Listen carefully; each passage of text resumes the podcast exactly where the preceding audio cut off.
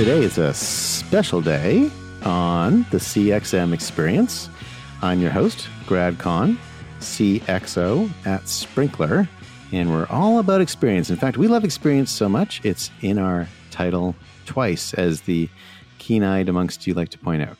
So, uh, the Customer Experience Management Experience is a podcast all about understanding customer experience and the emerging field of CXM, because CXM is going to follow CRM. And uh, CRM is an innovation from about 30 years ago. It was the last really big idea in the front office. The next big idea is CXM. We have a unique point of view at Sprinklr on CXM. Our point of view is that CXM needs to incorporate the discipline of listening to what people are saying. And there's a lot to listen to out there now because people are posting publicly uh, every millisecond. You need to be able to learn from what people say. You need to be able to use AI to aggregate those comments in a actionable form. And you need to love the customer who has said something about you, positive or negative, so listen, learn, love. It really is all about being able to act on the things that you hear and being able to aggregate the things you hear in a way that you can take guidance from it. So that is our unique point of view on CXM. Don't be fooled by companies that say they're CXM, but they're really customer feedback management. Feedback alone is not enough. You've got to be able to fix the issue. If I say I've got a problem, I don't want you just to know. I want you to fix it. That's what customer experience management is all about emphasis on the word management. All right, so today's kind of a cool day, so special day. So, uh, as many of you know, as some of you know, as maybe a few of you know, uh, I am the proud owner of a time machine, uh, also known as a 1981 DeLorean. And mine is not fully tricked out as a time machine, but I do have three flux capacitors. I have the main flux capacitor that you would have seen in the movie, where it is in the movie. I have a backup flux capacitor on the equipment door right behind the driver's seat. And then I have a tiny, tiny super backup flux capacitor, good for just one trip, uh, is stuck into the cigarette lighter. So because uh, you don't want to be stuck back in time without a working flux capacitor. And I have a Mr. Fusion uh, in the front trunk uh, that allows me to power all the devices. So it's a trimmed down version of a time machine, but I've had plenty of fun with it. I've seen all sorts of things. And uh, uh, yes, I do know who won the Super Bowl in 2025, uh, but I'm not telling. Um, just suffice to say, it's not the Seahawks. Uh, anyway, so, but they got really close as usual. so, and by the way, the Mariners, yeah, no, no, they, the Mariners, they never win a World Series. I've gone as far forward in time as is possible. The Mariners never win, ever. So that just, so you can take that to the bank. All right, so uh, so let's talk a little bit about uh, time travel because today is Time Traveler Day. Uh, today is the day where you pretend to be a time traveler. It's kind of like Pirate Day, where you talk like a pirate all day. Today's Time Traveler Day. Isn't that cool? I love that there's every day's a day. I still think, and I've said this before on this podcast, there's a, there's a great business in there, which is someone hooking up through an API all the days and all the months and all the years of uh, all the different charities and runs and events and special events. And I think there's a, a really interesting opportunity there. And maybe if I keep talking about it long enough, maybe I'll end up doing it. But it's a still, I still think it's a great idea. So someone's got to turn that into a service. So anyway, let's talk about time travel. So um, one of my favorite time travel stories, and uh, this is going back to when I was a, a pretty young kid, uh, was is the book which I think is the way I first consumed it, uh, which is the book uh, The Time Machine by H.G. Uh, Wells. Uh, it was originally published in 1895, and it's generally credited with the popularization of the concept of time travel uh, using a vehicle or a device to travel forwards or backwards in time. So the term time machine, coined by Wells, uh, is now almost universally used to refer to such devices. So pretty cool. I mean, I always love like I always love situations where someone came up with a thing that we all talk about now. Uh, for example, the Ferris wheel uh, was invented by someone, yeah, named Ferris for the 1893 Chicago World's Fair. And so, you know, it's just it's always fun to see things get invented. And he invented the concept of the time machine. Uh, and I, um, so I read the book. I was a big H.G. Wells fan. I, I, I, devoured everything that he wrote, and uh, then it was made into a movie a couple times. There have been radio broadcasts as well, but the the movie that I think is sort of famous uh, and so sort of the one that, that I've I've seen and, and loved the most is a 1960 film. Uh, was you know made in Hollywood, and it was called H.G. Wells' The Time Machine. It starred Rod Taylor at the height of his powers, Alan Young, if you remember him, he was pretty cool, and then one of my favorites, Yvette Mimieux, uh, who is also one of the stars of The Black Hole, which I just saw the other day. It's now on Disney Plus. Uh, the Black Hole. Ugh, uh, it was produced and directed by George Pal, uh, who also did the original H.G. Wells' The War of the Worlds film in 1953, and it won an Academy Award for special effects. So great movie, and there's a there's a scene in it actually. Um, it, you have to kind of get the uncut version. So in the unedited version, there's this great scene where Rod Taylor is uh, watching the year turn over, uh, the century turn over, and he decides to do it by just sitting on a park bench and just watching the century turn, which I always thought was wonderful. And I, I had wanted to do that in 2000. It had been my long term dream. Uh, but with Y2K and everything, it seemed more practical and responsible to be at home with the family with you know guns and candles. But you know everything was fine.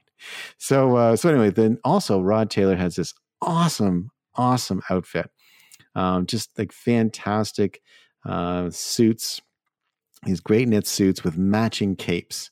And uh, I think when I, if I ever move to London, I'm going to get my whole wardrobe made like that and just walk around the streets in a matching cape and suit. It's like a cape and a suit jacket and a vest, you know, and a shirt and pants, uh, all matching uh, in some tartan pattern. It's fantastic. So anyway, so why am I talking about time travel and time machines? Well, I just want to do like a little quick thought exercise. I'm going to have just a bit of fun with this for just a second which is what would it be like if someone time traveled in the marketing world? And I think the thing that would be more interesting would be what would happen if the H.G. Wells time machine story was true?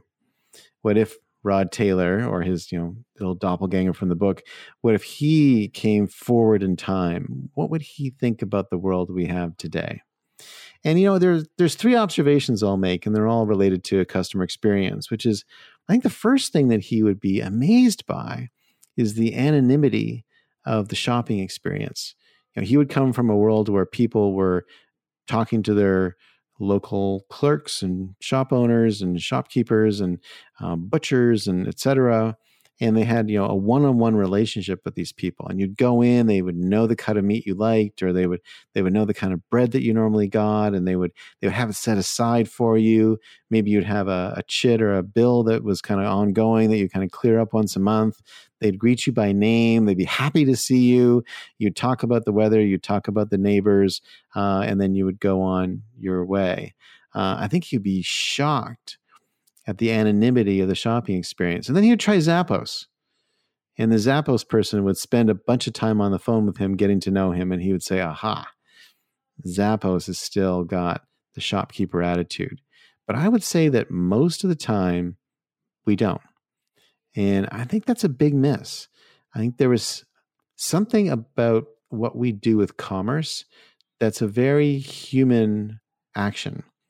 That, you know, to a certain extent, you know, everything we do in modern life is somewhat voluntary. Like we don't really need any of this stuff. Like we could all just, you know, live in huts on the shore and pick bananas and like we don't really need this stuff that we have, right? Now, I'm glad we have it, so I'm not complaining. Uh, I'm not suggesting we live on the shore, but why do we have it? And I think that commerce shopkeeping, retail, etc., is an expression of the social fabric of humanity. And in this expression of the social fabric, we essentially make and sell things to each other in an effort to connect with each other. So when we're selling and making things for each other and not connecting socially, we're missing part of the contract. And it's it's interesting how over and over again brands prove and show that when they add the social component into the shopping experience, that personal connection, that people flock to them, flock to them. What's surprising or interesting to me is how infrequently companies do that. So, what else would our our time traveler find? I think that our time traveler would be duly impressed by the variety of payment methods we have. Uh, of course, you know, credit cards. Credit existed, but credit cards and you know the sort of um, you know Apple Pay and pay swiping and you know Bitcoin and all these different transactions and currency types we have would be somewhat unknown, and they, they lived in a cash world. So I think that would be really cool um, maybe a little hard to understand and be a little hard to understand how to set up all those transactions. It would take a little bit of education. Think about it. Imagine educating someone on our banking system from scratch that they've never actually experienced before. Be quite interesting. And then I think the third thing, which um, I think would be very interesting, would be the entertainment experience. And the entertainment experience again from the time that this traveler would have come, late 1800s, was very much a social experience. Theater was dominant. Um, theater was the way everyone saw everything. And there's a lot of entertainment in shops and cafes and restaurants and street corners. It was like entertainment was all around you, but it was a very social experience. And the idea that you would sit down in front of a glass screen and had entertainment delivered to you somewhat anonymously is, I think, also surprising. And then he would discover Netflix and say, aha, Netflix knows what I want. Netflix can sense what I'm looking for. Netflix has got an understanding of the experience that I'm looking for and the social connection I need. I want you to know my needs and interests and be able to address them. And and yet, shockingly, most entertainment doesn't follow the Netflix model and most of it is still reasonably anonymous. And I think you'd find that surprising. So, those would be my little time traveler observations from today, which is Time Traveler Day. Uh, if I ever got to time travel, I know I would go backwards uh, to um, uh, probably a couple specific dates and I'd try to fix a couple things I did incorrectly at the time.